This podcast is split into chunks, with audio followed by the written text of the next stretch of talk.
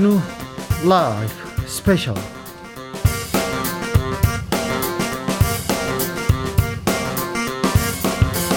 (2021년 9월 11일) 토요일입니다. 안녕하십니까, 주진우입니다. 토요일 이 시간은 일주일 동안 주진우 라이브에서 가장 중요하고 재미있었던 부분만 모아서 듣는 그런 시간입니다. 그리고 묻히면 안 되는 뉴스 파헤치는 그런 시간 가져보겠습니다.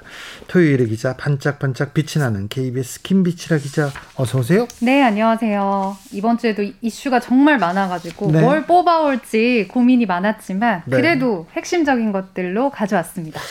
아, 주진우 라이브 항상 그렇지만 이번 주에도 엄청나게 뜨겁게 열심히 달려왔습니다. 모든 네. 인터뷰와 엄청난 기사가 생산되기도 했었는데요. 지금 이 방송 주진우 라이브 영상으로 만나보실 수 있습니다. 네, 유튜브에서 주진우 라이브 검색하시면요, 영상으로도 함께 해주실 수가 있습니다. 네, 청취자분들을 위한 선물도 드립니다. 네, 일주일간 방송된 주진우 라이브 중에서 어떤 코너가 가장 재밌었는지 코너명과 이름 남기시면요, 3분 추첨해서 3만원 상당의 선물, 빵, 치킨, 피자 중에서 직접 골라서 드리겠습니다. 청취 후기 어디로 보내면 선물 주나요? 카카오톡 플러스 친구에서 주진우 라이브 검색하신 다음에 친구 추가를 하시고 문자 보내듯이 간단히 보내주시면 되겠습니다. 네, 좋다고 얘기 많이 하시면 됩니다. 네. 뭐는 잘못하고 있다는 얘기도 괜찮습니다. 그런데 근거 없는 비방, 욕 그렇게 하면 끝까지 쫓아가서 혼내줍니다. 무섭습니다. 탐사, 추적 이거 전문입니다. 네, 이번 주 이명박 전 대통령이 비자금, 제가 의혹을 제기했거든요. 네. 미국에서 중요한 문서를, 이명박 그리고 해외 계좌가 적힌 문서를 갖다가 추적해서 보도했는데 저를 고발했어요. 저하고 그 탐사보도 프로그램 스트레이트를 고발했었는데 제가 이겼습니다. 아, 축하드립니다. 네, 이겼어요. 또 고발 전문, 이기는 네. 거 전문이기 때문에 무서워하시라라는 네. 이야기였습니다. 네. 그냥 보통 사람들은 놔두는데요. 이상한 사람들 제가 나중에 꼭 잡으러 갈 거예요. 무서우신 네. 분입니다. 자, 김빛이라 기자가 준비해온 뉴스 시작해볼까요? 네, 오늘은 중고차 얘기를 하려고 합니다. 네. 중고차라는 단어 들으면 벌써부터 안 좋은 경험, 기억 떠오른다 하시는 분들이 꽤 많더라고요. 중고차 시장에서는 이런 말이 있습니다. 아버지도 속이는 게 중고차 시장이다. 그러니까 이게 중고차를 한 번이라도 사거나 팔거나 아니면 가보신 분들, 중고차 시장에 가보신 분들에게는 늘 여러 가지 기억들 중에서 아, 나 이런 것까지 있었어 라는 분들이 되게 많으실 텐데요. 제가 박근혜 전 대통령 비자금을 쫓아다닐 때 네. 중고차 시장에서 만나자는 거예요.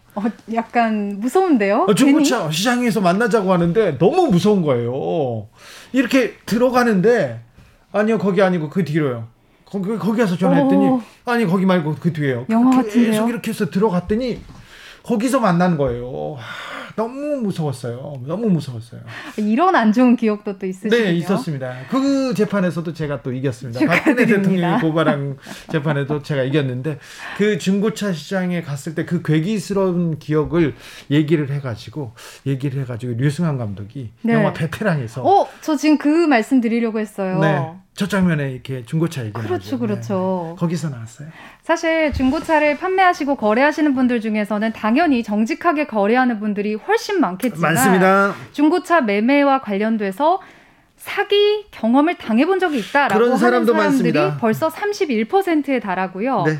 10명 중에 8명은 중고차 시장이 굉장히 불투명하고 낙후됐다 이렇게 얘기를 하고 있어요. 네. 그래서 최근에 국내 대기업의 중고차 매매시장 진출이 굉장히 핫 이슈가 됐었는데 네. 이게 2년 정도 넘게 제자리에 있다가 최근에는 정부 여당이 진출 필요성이 있겠다라고 해서 합의를 시도했지만 지난달 31일 결국 불발되고 말았습니다. 결국 무산됐습니까? 보통 요즘에 이제 카카오를 포함해서 큰 기업이나 플랫폼들이 신규 시장에 진출을 한다라고 하면 여론이 굉장히 안 좋은데 이번에는 아니 진출을 했어야지, 대기업 제발 좀 진출해달라라는 시민들의 여론이 계속되고 있기 때문에 이건 기존 중고차 시장 이대로 둬서는 되겠느냐라는 얘기가 계속해서 나오고 있습니다. 중고차 시장을 개방하면 기존의 중고차 그 매매상 업자들은 조금 피해를 보더라도 소비자들이 보호받을 수 있지 않을까 하는 사람들이 네. 그렇게 생각하는 사람들이 많습니다. 그리고 가장 대표적인 피해 사례가 바로 허위 매물입니다.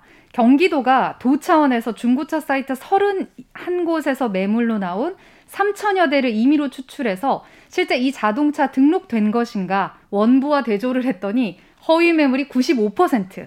그러니까 그 매물을 보고 중고차 시장에 가면 아, 그 차 말고요. 그게 좀 이상하고 이 차로 와보세요라고 얘기를 하는데 이게 단순히 차량을 허위로 보여주는 것이 아니라 실제 지난 2월 같은 경우에는요. 한 60대 남성이 이런 허위 매물 때문에 중고차 매매상을 만났다가 중고차를 사라고 협박당하고 감금을 당해서 목숨을 끊은 사건까지 있었습니다. 네. 그러니까 정상적인 거래가 이루어지지 않고 있는 곳들이 분명히 존재한다는 것이죠. 허위 매물이 95%라고요? 네. 그렇게요?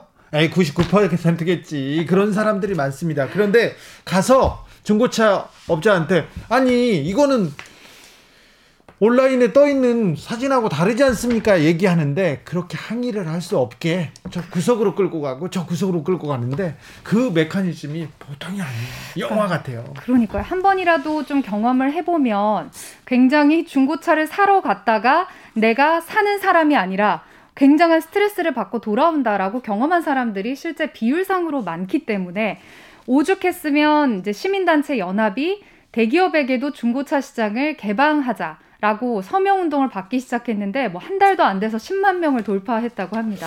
그렇게 된다면 소비자들이 보호받을 수 있을까요? 그러니까 소비자들이 오죽하면 이럴까라는 얘기를 하고 있습니다. 사실 지금 우리나라에서 대기업이 중고차 시장에 진출하지 못한 건요.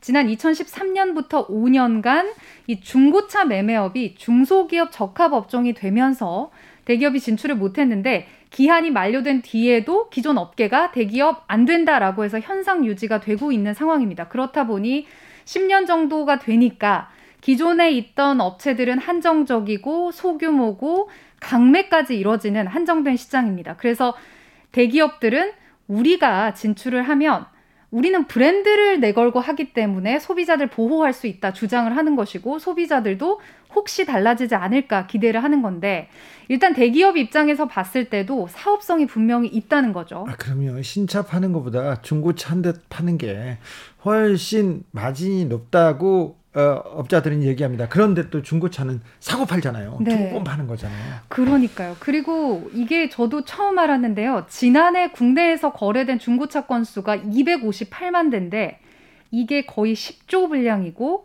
같은 기간 국내에서 팔린 신차보다 1.3배 이상이 많대요. 네, 그러니까 요즘 중고차 그래요. 거래 자체가 굉장히 활발한 상황인데 중고차 거래를 하게 되면은 보험 같은 것들도 연계할 수 있어서 대기업은 사업성이 있다고 보고 있고 특히 수입차 브랜드는 이미 국내에서 중고차 시장에 개입을 하고 있는데 국내의 대형 완성차 5개 업체는 아니 수입차도 하는데 우리는 언제까지 안 되느냐라는 입장을 결국 제시를 하고 있습니다. 네, 그 말도 일리가 있네요. 그런데 말씀하신 것처럼 과연 대기업이 진출했을 때 소비자가 기대하는 것처럼 나아질 수 있을까라는 의구심을 사실 계속 가질 수 있어서 대기업 입장에서도 소비자와 상생할 수 있는 뭔가 획기적인 것을 내놓고 협상을 해야 하는데 미국 같은 경우 여러 업체들이 우리나라처럼 한 10년 정도만 해도 거의 뭐 중고차 시장이 엉망진창이었대요. 그러니까 허위 매물들부터 시작해서 수리를 안 해놓고 수리했다고 팔고 근데 이제 대기업들이나 여러 시장들 완성차 업체들이 진출한 다음부터는 200개가 넘는 항목을 다 수리 점검해서 인증을 번호판을 달고 또 앞으로 향후 무상 서비스까지 하는 시스템을 완비를 하니까 굉장히 좋은 식의 경쟁이 계속되게 된 거죠. 그래서 우리도 대기업이 진출하는 대신에 정밀 점검이나 뭐 무상 보증 같은 걸 인증할 수 있는 시스템 자체를 만들면 지금보다는 나아지지 않을까. 지금은 한 번 판매하면 끝이거든요. 예. 말씀하신 것처럼 제가 제대로 사고 이력이나 이런 것들도 듣지 못한 채 차를 사왔는데 그걸 다시 환불해달라고 했을 때 될 수 있는 구조가 아니라는 거는 굉장히 낙후된 시장인데 요거만이라도 고칠 수 있지 않을까. 이대로 놔두면 안 되지 않을까라는 움직임은 계속되고 있습니다. 미국이나 독일에서도 그렇고요. 독일에서는 벤츠 매장이 가지 않습니까? 네. 그러면 새 차를 팔고요. 다른 층에서는 중고차를 팔고 있어요. 인증을 다 해서 이제 뭔가 검증된 차량들을 파는 거죠. 그래서 우리나라도 조금 이 상황에서 중고차를 좀 현명하게 믿고 살 수 있는 방법은 없을까 이렇게 고민하는 사람들 많습니다. 네, 그래서 지금 현재 모르시는 분들 위해서 알려드리면 자동차 365라는 포털이 있는데요. 국토부랑 한국교통안전공단이 최근에 만든 건데 여기에 일단 차량 번호를 입력하면 이 차량과 형식이 같은 차의 과거 1년간 신고된 평균 판매, 구매 금액을 확인할 수 있습니다. 그래서 이 중고차를 사고 팔 때 평균 금액이 대략 얼마겠구나라는 거를 파는 사람, 사는 사람도 예측을 해볼 수가 있고 특히 허위 매물인지 실매물인지 압류, 정비 이력 같은 것도 나온다고 하니까 현 상황에서 중고차 매매하실 때는 이런 정보들은 기본적으로 확인을 하고 시장에 들어가시길 바라겠고요. 네. 최근에 저도 사실 중고차 사고판 경험이 있어서 이 온라인 오픈 플랫폼을 이용해 보니까 달라졌더라고요. 아, 그래요? 그러니까 딜러를 직접 만나지 않고 제가 차량 연식을 해서 올리면 관련해가지고 전문 평가사가 와서 이 차량의 가격이 얼마다라고 해서 간접적으로 딜러에게 전달하는 방식을 쓰고 있어요. 아, 그렇군요. 그렇기 때문에 일단 소비자와 딜러가 만나서 뭔가 얘기를 할 때 스트레스 같은 것들을 줄일 수가 있을 것이고 관련해서 전문 평가사도 딜러를 평가하기 때문에 그 관련해서 인증을 어느 정도 받을 수 있다라는 게 있고 또 하나는 연말에 중고차 자판기가 우리나라에 들어선대요. 아, 그래요? 그러니까 자판기에서 음료수 뽑듯이 주차 타워 전체 차량들이 통유리 창 안으로 들어가고 모바일에서 차량에 대해서 이미 본 다음에 가서 사람 대면 없이 차량만 뽑아서 집으로 몰고 오면 되는. 그러니까 중간 마진이 빠지고 어느 정도 인증된 차량들이 들어가기 때문에 사람들이 굉장히 선호할 거다. 이거 외국에서 유행하는 방식이에요. 그렇다고 하더라고요. 그래서 뭔가 지금 중간 거래상들이 이대로라면 새로운 신규 플랫폼들이나 기술 서비스에 결국에는 도태되지 않을까라는 생각도 해봅니다. 아무튼 좀 믿고 사야죠. 믿고 살 수 있는 그런 상황은 보여줘야 될 텐데 겉만 번지르라고 열어보면 뭐 일반인들은 모르잖아요. 맞아요, 맞아요. 네. 그게 또 문제입니다. 일반인들은 모르기 때문에 현장에서 설명을 듣고 왔는데 현실과 다를 경우에는 그냥 나를 탓하고 말게 되는 경우가 많죠. 아, 이거 뭐 언제까지 행운의 제비뽑기도 아니지 않습니까? 중고차 좀 믿고 살 수 있게 그렇게 좀 해주세요. 그 시스템 도입해야죠. 이제 그런 상황을 소비자들한테 줘야죠. 이런 상황은 좀 여기서 끝을 내야 됩니다. 다음으로는 어떤 소식 준비해 오셨어요? 네, 지난달 26일에 입국해서 지금 진천에 있는 아프가니스탄 특별 기여자들 기억하고 계시죠? 아, 네, 기억합니다. 잘 지내고 계신지 음식이 입에 맞지 않을 텐데 좀 잘 계실지 걱정이 됩니다. 이제 자가격리를 마치고 지난 9일부터 이제 야외 활동을 시작했는데요. 앞으로 6주 동안 더 머물면서 사회 적응 훈련을 하신다고 해요. 그러니까 네. 사실 한국의 연고가 아예 없고 문화도 너무 이질적인 상황에서 지금 이분들이 고통을 피해서 이곳에 왔는데 아시겠지만 이분들을 머물도록 한 충북 진천군의 결정, 아유. 국민들에 대해서 뭐 엄청난 응원들이 또 이어졌죠. 그래가지고 돈벼락 맞게 하자면서 진천에 있는 그렇죠, 그 그렇죠. 특산품 계속 났죠. 예, 사주기 운동하고 뭐 이장님 훌륭해요 뭐 계속 이렇게 했었지 않습니까? 네, 진천 군민들은 또 이렇게 수용만 하는 것이 아니라 뭐 여러 가지 물품들 그 다음에 각 지역에서 나는 농산물들도 이제 계속해서 아프간인들에게 후원을 하는 그런 모습을 보여주고 있는데 최근에 진천 중앙교회 교인들의 특별한 나눔이 있어서 소개를 하려고 합니다. 아프간인들을 위해서 써달라면서 성금 300만 원을 기탁했다고 하는데요. 네. 이게 이제 액수를 떠나서 어떤 의미가 있냐. 2014년에 이 교회 교민들이 성지순례를 갔다가 이집트에서 이슬람 무장단체 자살폭탄 테러로 신도 1명이 사망했고 30여 명이 부상을 입어서 아이고. 지금까지도 뭐 트라우마나 신체적 장애에 시달리고 있다고 하는데요. 이 교회에서 종교를 떠나서 이런 고통받는 사람들 없어졌으면 좋겠다라고 해서 십시일반 도와서 300만 원을 기탁을 했다고 합니다. 이게 또 믿음이고 이게 사랑의 실천이죠. 그렇죠. 이게 진짜 종교의 의미겠죠. 그렇죠. 이 진천중앙교회 교인들 정말 훌륭하십니다. 근데 우리나라 좀 특별한 교인들, 믿음 있다는 사람들 왜 그렇게 차별을 차별을 계속 목 놓아 부르짖으면서 이슬람은 안 된다 이런 얘기를 계속 해서 하고 있는데, 그런 목사님분들 부끄럽지도 않은지 참. 아무튼 국민들이 따뜻한 마음을 진천으로 그리고 아프간 특별 기여자들한테 보내고 있습니다. 네, 이게 정말 우리 국민들의 어떤 따뜻한 소식, 그러니까 정말 안타까운 소식에 화력을 집중하면 얼마나 대단한 건지를 보여주는 또 하나의 사례가 되는데, 앞서 말씀하신 것처럼 진천군에서 운영하는 진천몰이라는 지역 농수산물 그런 판매 사이트가 있어요. 여기 같은 경우는 수익을 전액 생산자에게 돌려주는 그런 사이트인데, 전국에서 이 돈줄 내자라고 해서 주문이 이어져서 한때 이제 판매가 중단이 됐다가 그래요? 다시 열렸더니 6일 동안 1억 원어치가 판매가 됐대요. 평소보다 얼마나 많이? 이게 평소보다 7배나 많은 주문이 이어지고 있고, 예? 해외 배송이 안 됨에도 불구하고 해외 교민들까지 진천 지역 여러분의 감사함에 도움이 되고자 한다면서 계좌이체로 지금 돈을 보내는 일들까지 일어나고 있다고 하는데요. 물건은 안 사고 돈만 보내는?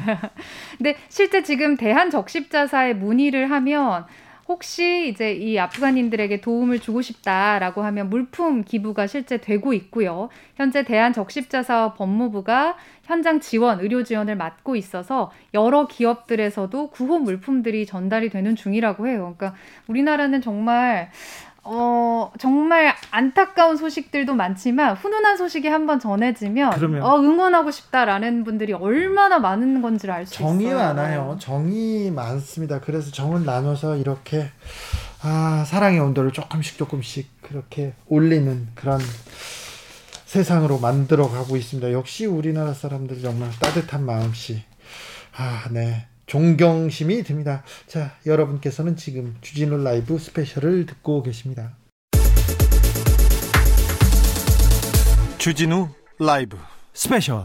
주진우 라이브 스페셜 김빛이라 기자와 함께하고 있습니다. 주진우 라이브 스페셜 본격적으로 하이라이트 장면 다시 듣기 시작해 보겠습니다. 네, 이번 주에도 정말 많은 이슈들이 있었는데요. 그중에서도 단연 압도적으로 관심을 끌었던 날 바로 수요일이었죠. 고발사주 의혹.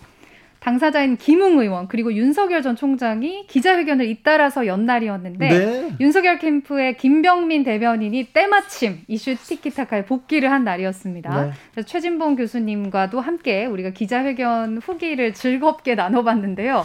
네. 정말 그날 두 번의 기자회견이 있었고 또 각각에 대한 평가들도 화제였기 때문에 뭐라고 얘기를 하실지 기대가 됐었는데, 김병민 대변인이 일단 엄청나게 많은 것들을 쏟아내시고, 네. 최진봉 교수님은 계속 들으시면서 약간 웃으면서 골리시는 그런 느낌이었어요. 네. 김병민 대변인, 윤 총장의 기자회견 사이다였다고 이렇게 막 얘기를 하면서, 달변이지 않습니까? 얘기를 계속 이어가는데 계속 얘기하면서 얼굴이 좀 어두워지더라고요. 그러니까 주진우 앵커께서도 계속 놀리시다 보니까, 네. 계속 이제 김병민 대변인은 윤 전 총장의 이런 것들이 오히려 사이다였고 이런 식의 비언어적 커뮤니케이션 자체가 결백하다는 걸 보여주는 거다라고 얘기를 하셨지만, 반면에 이제 최진봉 교수 같은 경우는 이런 식으로 화를 내는 것 자체는 사건 해결에 도움도 안 되고, 특히 이제 그날 굉장히 이슈가 됐던 거는 아무래도 윤 전 총장이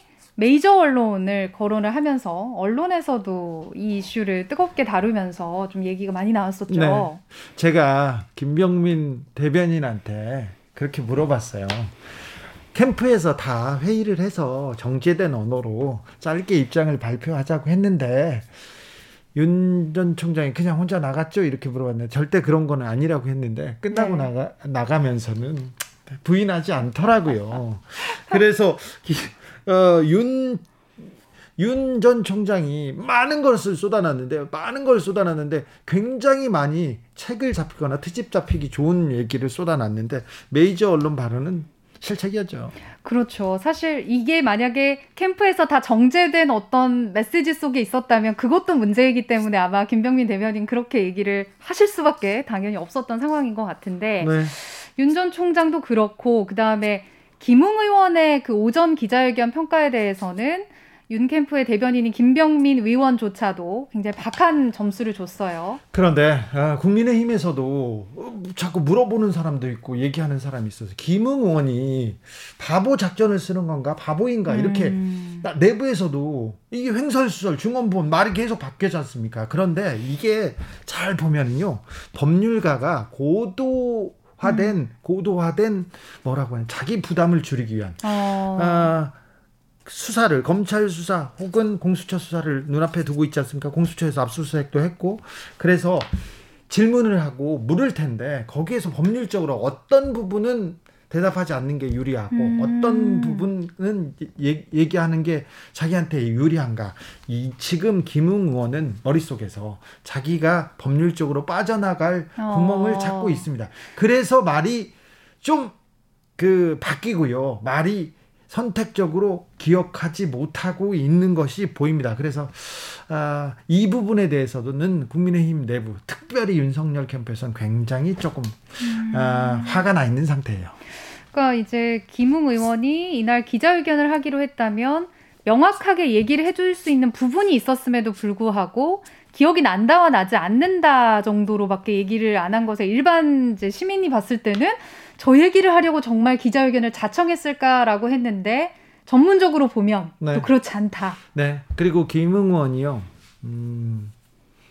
제보가 쏟아졌고 그때는 정신이 없었다고 얘기했는데 뭐 선고판에 뛰어들었기 때문에 정신은 없을 수는 있는데 제보가 그렇게 쏟아질 자리는 아닙니다. 뭐 우리 제보받는 사람들 입장으로 봐도 제보가 오더라도 이런 제보는 잊어먹지 않아요.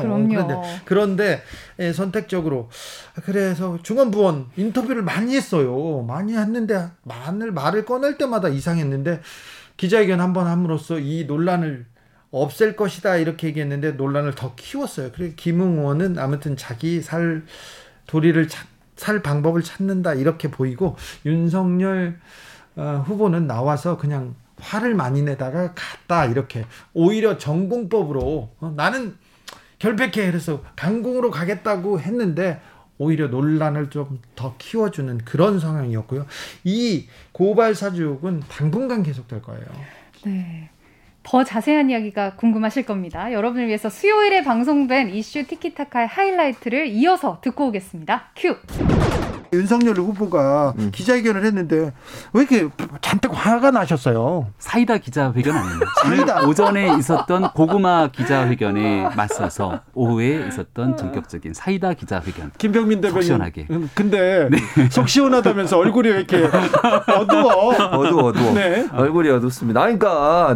아니 좀 차분하게 하라고 제가 몇 번을 얘기했거든요. 김병민 대변인한테도 그렇게 화내지 마라. 아니. 또 하나 인터넷 신문하고 자꾸 그 신문을 폄훼를 해요.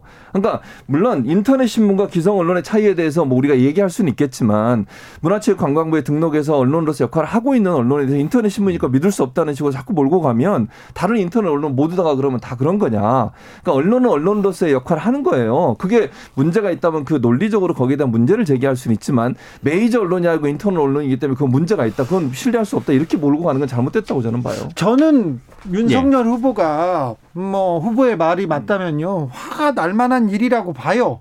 그런데 제보자가 국민의힘 관계자잖아요. 그리고 지금 관련자도 김웅, 손준성 검사고 김웅 의원이지 않습니까? 예. 저는 이 사람들한테 화를 내야 된다고 생각해요.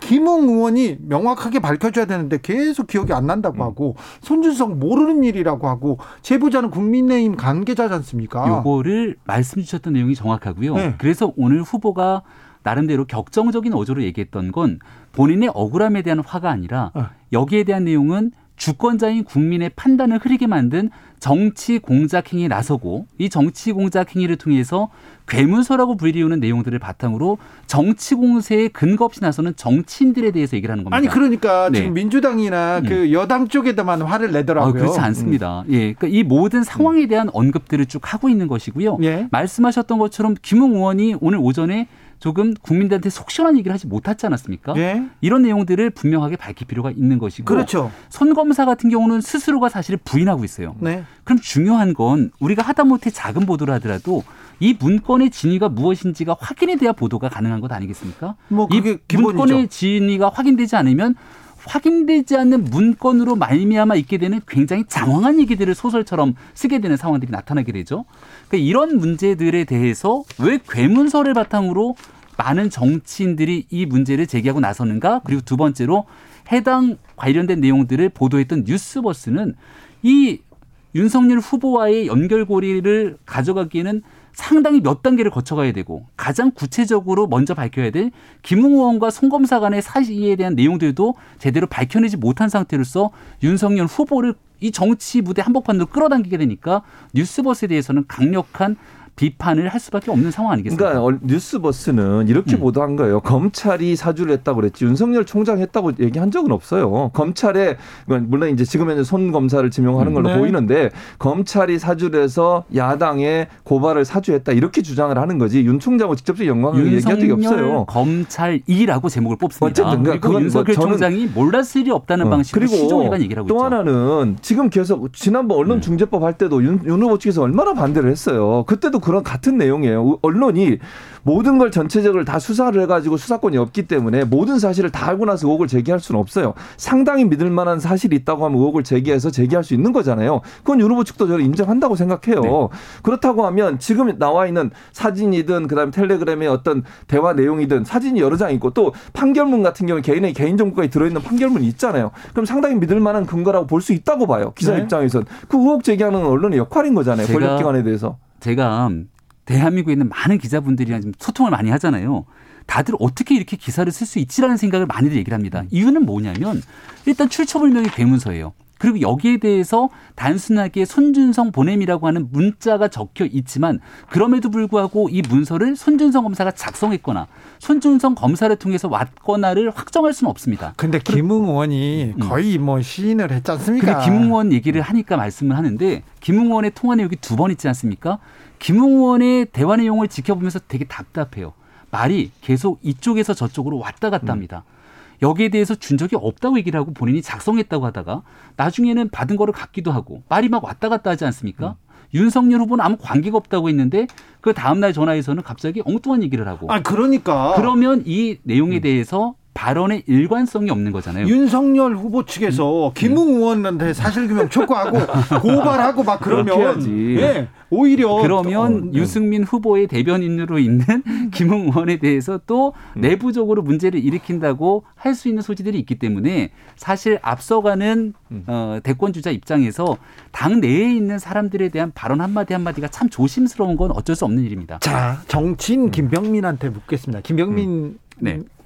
김병민 그 대변인이니까 대변인이고 정치인은 태도가 거의 많은 거를 좌우하지 않습니까? 그런데 오늘 기자회견 보고 다 문자가 어떻게 오냐면요. 3716님께서 화내는 것이 요즘 정치 트렌드입니까? 얼마 전 사퇴한다는 의원도 엄청 화내는 거 보셨잖아요. 얘기하고 6333님께서 검사티 났어요. 검사티가 지도자가 돼야 될 분이 검사티 난다는 얘기 계속하고요.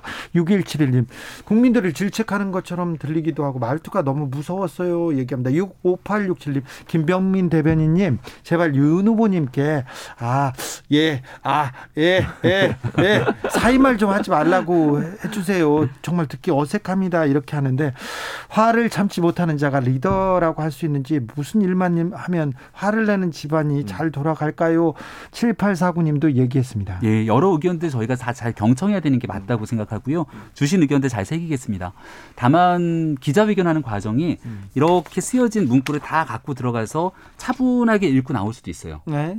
뭐 보통은 참모들이 써주는 글일 그렇죠. 수도 있겠죠. 그 정제된 언어에서 네. 오늘의 기자회견을 말씀드리겠습니다. 본인 얘기를 할 수도 있는데 사실 윤석열 후보를 향해서 이거 혹시 문제가 있는 것 아니야? 라고 의구심을 제기하는 분들이 있다면 그렇게 정제된 말로 조용히 얘기하고 정제된 답변만 하고 가게 됐을 경우에 사실관계를 제대로 속 시원하게 해명한 게 없네라고 비판할지도 모릅니다. 네. 오늘 윤석열 후보의 기자회견을 통해서 조금 더 격정적인 언어 그리고 거기에 대한 표현 그리고 이러한 모습들이 나타났던 비언어 커뮤니케이션을 볼 수 있었던 건 그만큼 단호하게 이 사건에 대해서 억울한 감정과 함께 그리고 이를 바탕으로 사실관계가 특정되지 않았는데 정치 공세를 나서게 되면 결국 그 피해가 국민에게 갈 수밖에 없다는 얘기를 강조하기 위함이었다. 혹시 말씀드립니다. 정치인들이나 네. 정치권 인사들이 캠프에서 얘기했는데 그거 얘기 안 듣고 윤석열 후보가 혼자 나와서 얘기한 거 아닙니까? 아, 전혀 그렇진 않고요. 관련된 내용들에 있는 것들을 거의 그대로 다 얘기했습니다. 지금 오늘 본 게 윤석열의 본모습 스타일입니다. 그래서 문제라는 거예요. 그렇게 그러니까 지금 김병민 대변인 말처럼 그게 그러니까 어느 정도 뭐랄까요 유리한 상황이 될 수도 있어요. 그런데 네네. 지금 상황은 아니라고 생각해. 그러니까 무슨 말이냐면. 지금 나와서 그렇게 격정적으로 얘기하는 게 억울함의 표현일 수도 있지만 어찌 보면 사람들은 검사 윤석열에서 바뀐 게 없네 이런 비판을 할 수도 있고 또 하나 오늘 내용들을 보면 구체적으로 어떤 해명을 하는 것보다 문서 자체를 모두 다 괴문서로 정의를 해버리고 그 자체가 무조건 잘못됐다고 정치 공작이라고 몰아붙이고 그리고 나서 언론 보도한 언론에서는 인터넷 매체라고 폄훼하고 그리고 아까 말씀드린 것처럼 이제 공익제보자에서 다 공개하라고 얘기하고 이런 식으로 얘기하면 국민적 공감대를 얻어낼 수 있겠냐는 거예요 제 말은. 네. 4188님께서 추미애 전 장관도 화내고 짜증 많이 냈어요 얘기하시고요. 3239님 괴문서요. 그럼 조선중앙동아가 했으면 인정합니까? 아니요. 그렇지는 않겠죠. 6111님께서 윤석열 후보 좋은 얘기도 좀 해주세요 얘기합니다. 논란을 돌파하는 호연지기 이런 거. 네. 뒷번호도 좀 불러주세요. 몇 번 얘기했잖아요. 6111님께서 하셨습니다. 훌륭하십니다. 네, 훌륭하시네요. 아니 이렇게 생각하는 사람도 있어요. 그리고 윤석열은 다르다. 다르게 정면 돌파한다. 이렇게 보는 사람들도 있지 않습니까? 여기에 확실히. 대해서 만약 주춤하는 모습을 보이거나 예? 사건에 대해서 피해가는 모습을 보였다면 반대적으로 아까 말씀드렸던 그런 우려들을 제기하는 사람이 많을 겁니다. 지금 저는 여권의 정치 공세를 보면서 제일 안타까운 게 항상 나오는 게 몰랐을 리 없다. 그랬을 것이다에 대한 가정법, 관심법으로 일관하게 되거든요. 이런 방식으로 정치 공세하잖아요. 지금 나오고 있는 수많은 보도 가지고 혹시 청와대에 나오고 있는 범죄 행위들 아니면 각 부처에 나오고 있는 범죄 행위대로 맨날 문재인 대통령에서 몰랐을 리 없다. 대통령이 각성하고 해명하라. 이렇게 정치를 해야 됩니다. 그런 정치 하지 말자고 어느 정도 얘기하고 있는 거잖아요. 지금 대통령 선거 국면에서는 사실관계에 근거해서 앞으로 좀 밝은 모습들 보여드리기 위해서 저희도 노력하고 싶은데 네. 그 이 내용들을 한번 정치 공세를 끊어주기 위한 일환으로 오늘 강조된 모습을 보여드렸다고 생각합니다. 근데 저는 이렇게 생각해요. 김병민 대변인 입장이 바뀌어서 저런 건데 반대로 한번 생각해 볼게요. 만약 민주당이 후보한테 이런 일이 있었다. 국민의힘이 이보다 제가 볼 땐 더 심하게 했을 거예요. 만약에 그렇다고 하면. 그러니까 이게 지금 이제 김병민 대변인 입장에서야 당연히 윤석열 캠프 입장에서는 그런 억울함이 있을 거라고 생각은 해요. 사실관계는 아직 확인이 안 됐으니까 검찰이 수사하고 또 이제 대검에 진상조사하고 감찰에서 어떤 경우가 나올지는 지켜봐야 되겠지만 그렇다고 해서 이건 모두 다 정치 공작으로 일방적으로 몰아갈 수는 없다고 저는 생각해요. 그러니까 의혹은 생긴 거고 의혹에 대해 상당히 믿을 만한 여러 가지 자료들이 나온 상태예요. 아까 제가 말씀드렸지만 판결문 같은 경우는 일반인은 볼 수도 없는 내용이에요. 그런 내용이 같이 첨부되어 있다고 하는 것은 이게 뭔가 사실관계에 가깝지 않겠다는 의혹이 생길 수밖에 없고 거기에 대한 논리 정연한 해명이 필요하다고 저는 보는 거예요. 근데 윤석열 네. 캠프에서 이 사건이 터졌고 이게 뉴스버스도 뭐 민주당이나 야권 성향의 매체라고는 볼 수 없고요. 그다음에 예. 중간에 등장인물도 김웅 의원 그리고 제보자도 국민의힘 사람이고 이거 당내에서 권력투쟁하러 윤석열 후보를 좀 누르기 위해서 지금 당내 권력 투쟁으로 보고 있습니까? 아니면 이거는 어떻게 파악하고 있어요? 당내 권력 투쟁이라는 것은 전혀 상상하기 좀 어려운 측면이라고 보고요. 지금 김웅 의원 스스로가 얘기하지 않았습니까? 제보자가 누군지 밝혀지게 되면 황당한 캠프 운운했기 때문에 그 사실이 분명히 드러날 것이다. 근데 황당한 캠프를 또 얘기하지도 못했어요. 그러니까 김웅 의원이 조금 더 솔직하고 자신 있게 얘기를 했으면 어땠을까? 저는 오늘 아침 기자회견을 보면서 이런 생각을 했어요. 공익제보를 보호해야 되지 않습니까? 하지만 지금은 김웅 의원이 전달한 사람과 그 전달을 받은 사람이 공익제보를 했다는 것을 같이 연결질 수 없습니다.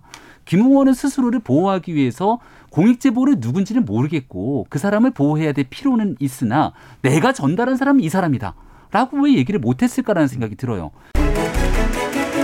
주진우 라이브. 성공회대 신문방송학과 최진봉 교수, 이분 연예인 아닙니다. 방송인 아니고요. 교수님이세요. 최진봉 교수 그리고 김병민 국민의힘 윤석열 캠프 대변인과 함께한 하이라이트 부분 다시 듣고 오셨습니다. 김빛이라 기자, 이 방송 풀 버전이 제맛입니다. 김병민의 숨소리 그리고 최진봉의 웃음소리가 곁들여야 더 재미있습니다. 유튜브 팟캐스트에서 주진우 라이브 검색하시고요. 9월 8일 수요일 1, 2부를 이어서 들으시면 됩니다. 코너 클립이 따로 준비가 되어 있습니다. 있습니다. 주진우 라이브 스페셜 김빛이라 기자와 함께하고 있습니다. 다음 장면은 어떤 장면이요? 네, 이번 주 핫 이슈였던 고발사주 의혹의 당사자 열린민주당 최강욱 대표와도 또 저희가 직접 얘기를 나눠봤는데요. 네. 당사자이기 때문에 어떤 부분에 대해서 어떤 식으로 평가를 할지가 굉장히 궁금했는데 여러 질문을 또 던지셨고 네? 강하게 답변을 또 해주셨죠. 여기서 여러 얘기를 했는데 최강욱 대표의 말 중에 귀 기울여야 되는 부분이 뭐냐면 손준성 검사가 결코 능력이 떨어지거나 아둔하지 않다. 그리고 곧 상황 판단을 할 것이다. 이렇게 나오는데 검사가 네. 자료를 만들어가지고 야당 의원한테 줬다. 그리고 자기한테 준다고 했다. 심판하고 한 팀하고 만났어요. 심판하고 한 팀하고 만나서 언제 어디에서 항의를 하면 거기서 페널티킥을 주겠다. 이렇게 그냥 좀 비유할 수도 있는 부분인데 네. 만약에 검사가 수사 내용이나 관련 당사자만 아는 내용을 빼서 줬다면 굉장히 큰 문제가 됩니다. 이 손준성 검사한테. 근데 손준성 검사가 내가 혼자서 독단적으로 막 했어요. 이렇게 끝나지 않을 거라는 얘기를 요렇게 했습니다. 자, 이번 주에 김웅이 자기 말이 바뀌면서 자기 방어에 나서는 것을 보셨어요. 그렇죠. 김웅 의원이. 그리고 손준성 검사는 어떻게 할 건지 보입니다. 손준성 검사가 또 중요한 부분은 나는 고발장을 작성하지 않았다만 얘기하고 있어요. 손준성 검사가 고발장을 접수하지 않았을 거예요. 접수하거나 만들지 않았을 거예요. 왜 그러냐면 차장 검사예요. 엄청 높은 사람이야. 누굴 시켰을 겁니다. 거기에 전달자로 지금 손준성 검사와 정점식 옛날 검사 출신 의원까지 나왔습니다. 그러니까 검찰에서 누가 어떻게 만들어졌고 이게 어떻게 넘어갔는지 이거를 규명해야 되는데 앞으로 이 고발사주 의혹은 여기 가서 보면 됩니다. 그래서 손준성이 어떤 얘기를 하는지 입장이 바뀌게 돼 있어요. 요 얘기하고요. 그다음에 이 검사와 야당 간의 야합. 여기는 또 선거 개입까지 갈 수도 있고 그렇죠. 이거는 뭐 국기문란이라고 주장하는 사람이 또 있으나 검사가 야당 편을 들어가지고 선거에 나섰다고 하면 이건 엄청난 사건이기 때문에 이 부분 흘러가는 부분으로 가야 됩니다. 여기를 지키고 보고 있으면 그 다음에 이게 윤석열과의 관계 아니면 아니면 야당과는 어떤 관계 여기까지 갈 건데 이 부분에 대해서 얘기를 하고 싶은데 손준성 검사하고 최강욱 대표하고 잘 아는 사이에 네. 이 말을 하고 싶은데 다는 할 수 없기 때문에 또 당사자이기 때문에 그래서 입을 닫고 있는 게 보였습니다. 그걸 캐치해서 듣는다면 고발사주 의혹이 어떻게 흘러가는지 아실 수 있습니다. 사실 고발사주 의혹 중간부터 이제 이 사건에 대해서 이거 뭐지라고 들으신 분들은 굉장히 여러 이야기를 어디서부터 봐야 할지 고민이 되셨을 텐데 방금 주진우 앵커께서 엄청나게 핵심만 뽑아서 정리를 해주셨고 앞으로 뭘 봐야 될지를 네. 정말 잘 짚어주신 것 같아요. 저는 사실은 이 고발사주 의혹 처음부터 저 취재를 많이 해가지고 이진동 그러니까 뉴스버스 쪽 그리고 그 야당 측 이걸 다 취재해서 다 많이 알고 있는데 방송에서는 할 수가 없잖아요. 저는 진행자입니다. 공정과 이게 공평 이걸 하고 있는데 그 말을 못 하는데 이렇게 흘러가는 흐름을 보시면 네. 됩니다. 고발사주 관련돼서 굉장히 많은 기사가 쏟아지고 있는데 주진우 라이브에서 중간중간에 핵심을 탁탁 짚고 있습니다. 이거는 정치 공작이라고 보기보다도 야당을 공격하려는 여당의 노림수라기보다는 국민의힘 내부에서 권력 다툼에서 발생됐다는 부분에서 가장 중요한 기사가 나왔었고요. 주진우 라이브에서. 네. 그다음에 그 이후에도 가장 중요한 맥을 주진우 라이브에서 짚고 있습니다. 고발사주 너무 어렵다, 복잡하다. 그럼 다른 거 듣지 마시고요. 여기로 오세요. 이거 들으시면 됩니다. 실제 그 제 주변에서는 고발사주 의혹 뉴스를 중간에 한번 본 어떤 일반 제 친구들은 아니 근데 그런 거 할 수도 있는 거 아니야? 가끔 네. 있는 일 아니야? 라고 얘기를 하기도 해요. 그런 일이 있었어요. 지금껏 있었으나 그런 일이 드러난 경우는 없었어요. 그런데 김웅 전 검사 지금은 국민의힘 의원입니다. 그리고 막역한 또 손준성 검사라는 사람 간의 관계에서 이 관계가 그냥 드러났어요. 그 국민의힘 내부자의 제보에 의해서 그리고 국민의힘에서 지금 계속해서 역학관계 사실은 지금 경선 과정입니다. 네, 그렇죠. 홍준표, 윤석열, 유승민 여러 사람들의 이 사람들은 어찌 보면 그 여당 후보가 문제가 아니라 야당에서 그렇죠, 먼저 지금은. 이겨야 되거든요. 그래서 이 싸움이 굉장히 치열하기 때문에 이런 사실이 몇 가지 드러난 겁니다. 지금까지 있었으나 결코 밝혀지지 않았야 할 일들이 지금 계속 밝혀지고 있습니다. 저번에도 이제 말씀을 나눴지만 실제 이 경선 과정이 너무 치열하기 때문에 일반 국민들이 접근하기 어려웠던 어떤 사건의 실마리 같은 것들이 나오면 대세를 바꿔버릴 수도 있고 또 이런 일들이 실제 있었단 말이야 라고 하는 것들이 있는데 네. 특히 이번에는 검찰에 대한 국민의 여론 그리고 이제 공수처도 들어서고 국민들의 관심도가 높기 때문에 이게 단순히 뭐 정치 의혹이다 공작이다라는 정도로 끝나지 않을 거라고 많이들 얘기를 하고 있습니다. 그렇습니다. 2007년이었습니다. 박근혜 이명박의 경선에서 엄청난 일들이 쏟아졌어요. 그 모든 그 상대방에 대한 의혹 제기는 그때 이명박과 박근혜 캠프에서 쏟아냈습니다. 그때 민주당에서는 이 내용을 가지고 사실관계 파악지도 못했어요. 나중에 보니까 사실이네 이 얘기를 했었는데 그리고 그 2012년 대선 때도 비슷한 일이었어요. 그런데 이번에도 보면 이 그 국민의힘의 내부 경선에서 이 그 내부 후보들 간의 검증이 지금 본격화됐다 이렇게 보시면 됩니다. 이 상황이 고발사주옥이 어떤 후보한테 어떤 영향을 미칠지 그걸 놓고 보시면 편하게 그리고 이렇게 그리고 향후를 정확하게 예측하면서 보시게 될 겁니다. 네, 주진우 앵커의 강력하고도 핵심적인 요약을 들으신 뒤에 더 자세한 이야기 바로 이 파일을 들어보시면 재밌게 즐겁게 또 아주 핵심만 쪽쪽 뽑아서 이해가 되실 겁니다. 목요일 훅 인터뷰 하이라이트 부분을 이어서 듣고 오겠습니다. 큐. 아직 윤석열 전 총장과 연결고리는 명확하게 드러나지는 않았습니다. 사적 네. 그런데 그래서 윤석열 후보 측에서는 정치 공작이다 이렇게 얘기하더라고요. 네. 어떻게 보셨어요?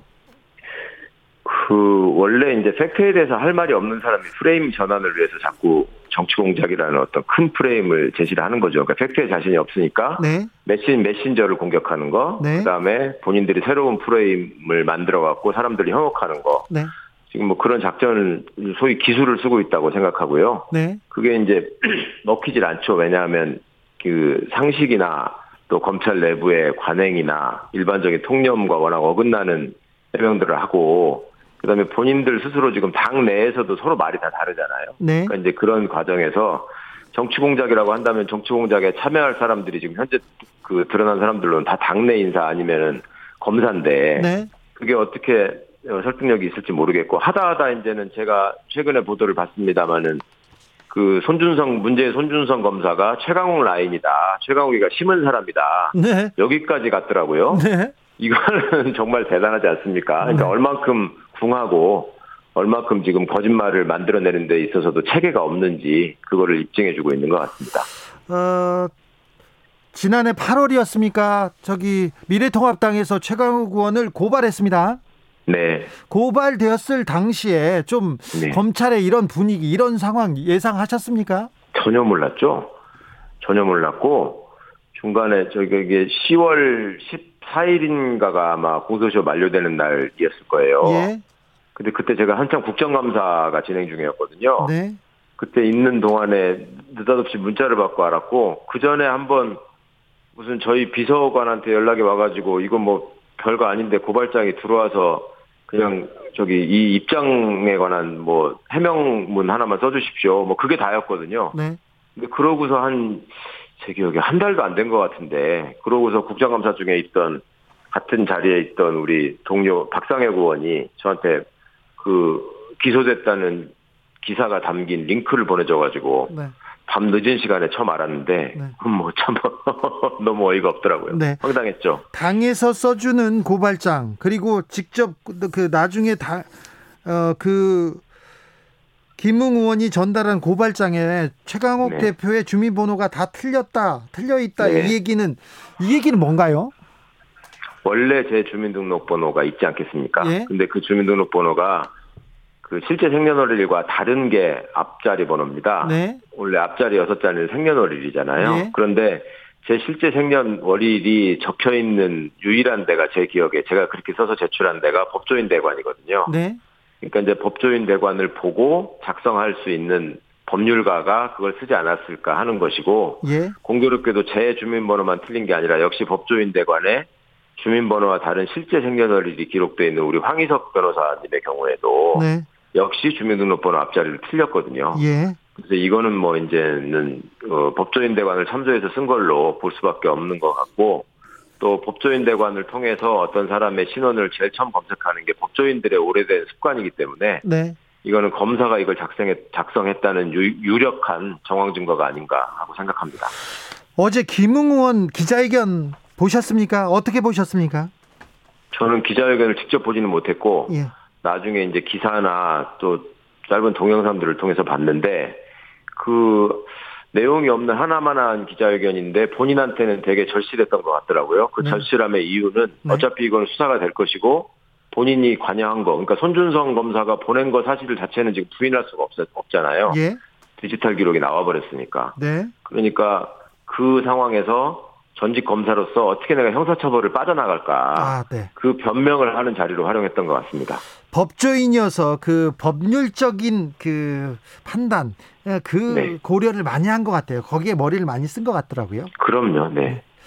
손준성 선택적 기억이 계속 등장하잖아요. 그렇죠. 어떤 부분은 기억하고 네. 어떤 부분은 못 네. 하고요.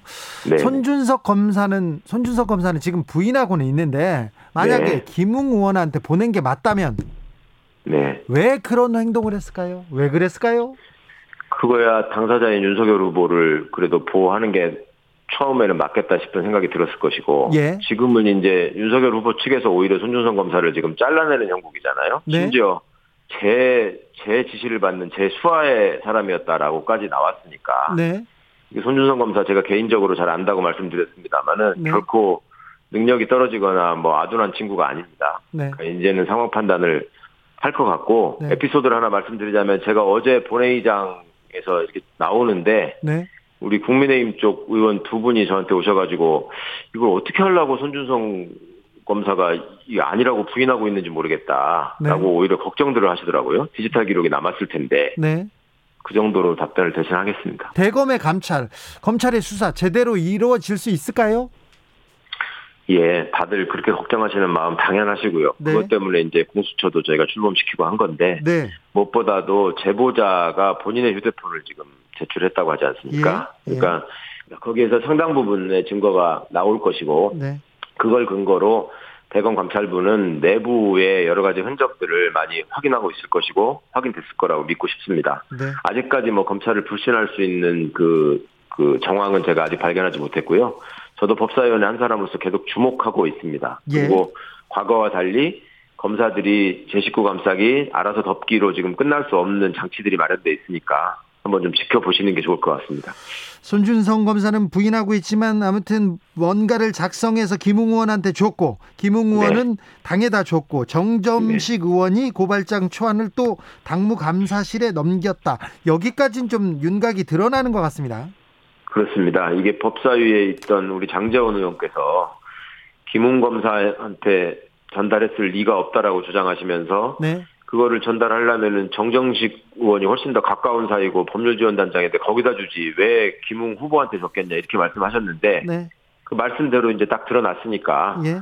이거는 저는 한 차원을 좀 달리 생각해 보자면 윤석열 후보와 정점식 의원 간의 과거의 관계를 비춰볼 때 네. 그쪽 라인을 통해서 직접 넘어갔을 가능성도 저는 있다고 봅니다. 김웅 의원을 통해서가 아니라. 근데 김웅 의원도 전달했다고 했잖아요. 그러니까 그렇습니까? 저 그건 못 봤네요. 김웅 의원도 자기가 자기는 받은 내용은 다 전달했다 이렇게 얘기했죠. 아, 근데 정점식 의원한테 자기가 직접 전달했다는 얘기는 안 했잖아요. 그 얘기는 안 했죠. 그러니까 김웅 의원 쪽에서도 넘어가고 정점식 의원 쪽에서도 들어오고 그러면 네.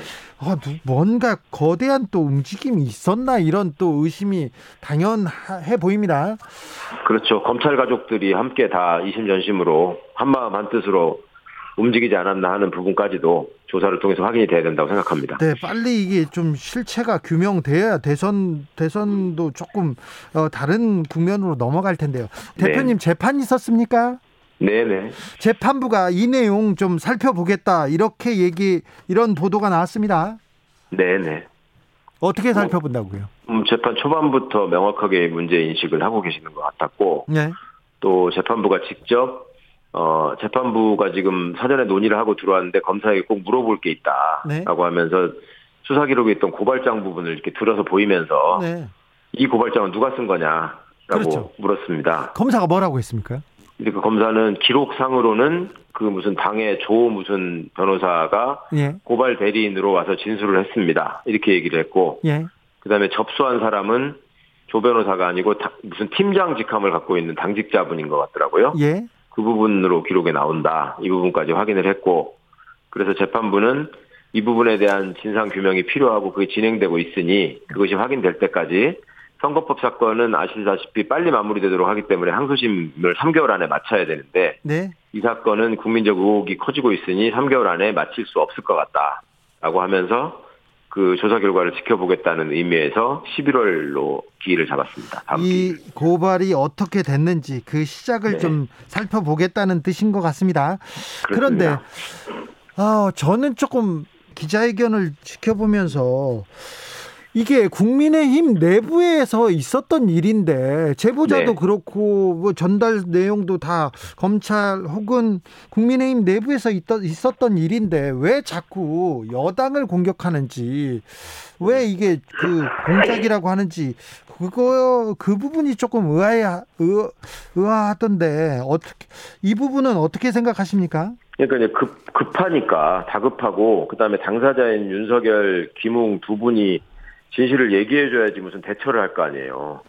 근데 그렇게 되는 상황이 아니다 보니까 네. 이 말 저 말 그냥 막 내뱉는 것 같고 그렇게 해서 정치 공작이라고 그냥 던져놓으면 또 그 당의 지지자분들한테는 좀 약간 안심시킬 수 있는 뭐 소재가 되지 않을까 뭐 그 정도 판단밖에 못하는 것 같은데 연거푸진 거짓말이 드러나고 있는 걸 보면 네. 완전히 스텝이 꼬여 있는 것 같습니다. 이 상황 얼마나 갑니까? 어떻게 진행될까요? 저는 뭐 길게 걸리지 않을 것 같습니다. 대검 네. 내 전산 기록들이 다 남아 있고 네. 제보자가 또 확고한 의지를 이 상황에서 뭐 물러날 데도 없기 때문에 네. 확고한 의지를 표명하실 걸로 알고 또 공익 제보자로 보호받기 때문에 더더욱 확실한 진술을 할 것 같고 알겠습니다. 또 당사자인 손준성 검사도 결코 혼자 죽지 않을 것 같습니다. 주진우 라이브 최강욱 열린민주당 대표와 함께한 훅 인터뷰 하이라이트 부분 다시 듣고 오셨습니다. 김빛이라 기자, 이 방송 풀버전은 어디요? 유튜브 팟캐스트에서 주진우 라이브 검색하시고요. 9월 9일 목요일 일부를 찾아서 들으시면 됩니다. 그리고 카카오톡 플러스 친구에서 주진우 라이브 검색하시고 친구 추가하신 다음에요. 재밌었던 코너와 이유 남겨주시면 저희가 뽑아서 상품도 드리겠습니다. 김빛이라 기자 오늘도 수고 많으셨습니다. 고맙습니다. 감사합니다. 주진우 라이브 스페셜 여기서 인사드리겠습니다. 저는 다음 주 월요일 오후 5시 5분에 돌아오겠습니다. 지금까지 주진우였습니다.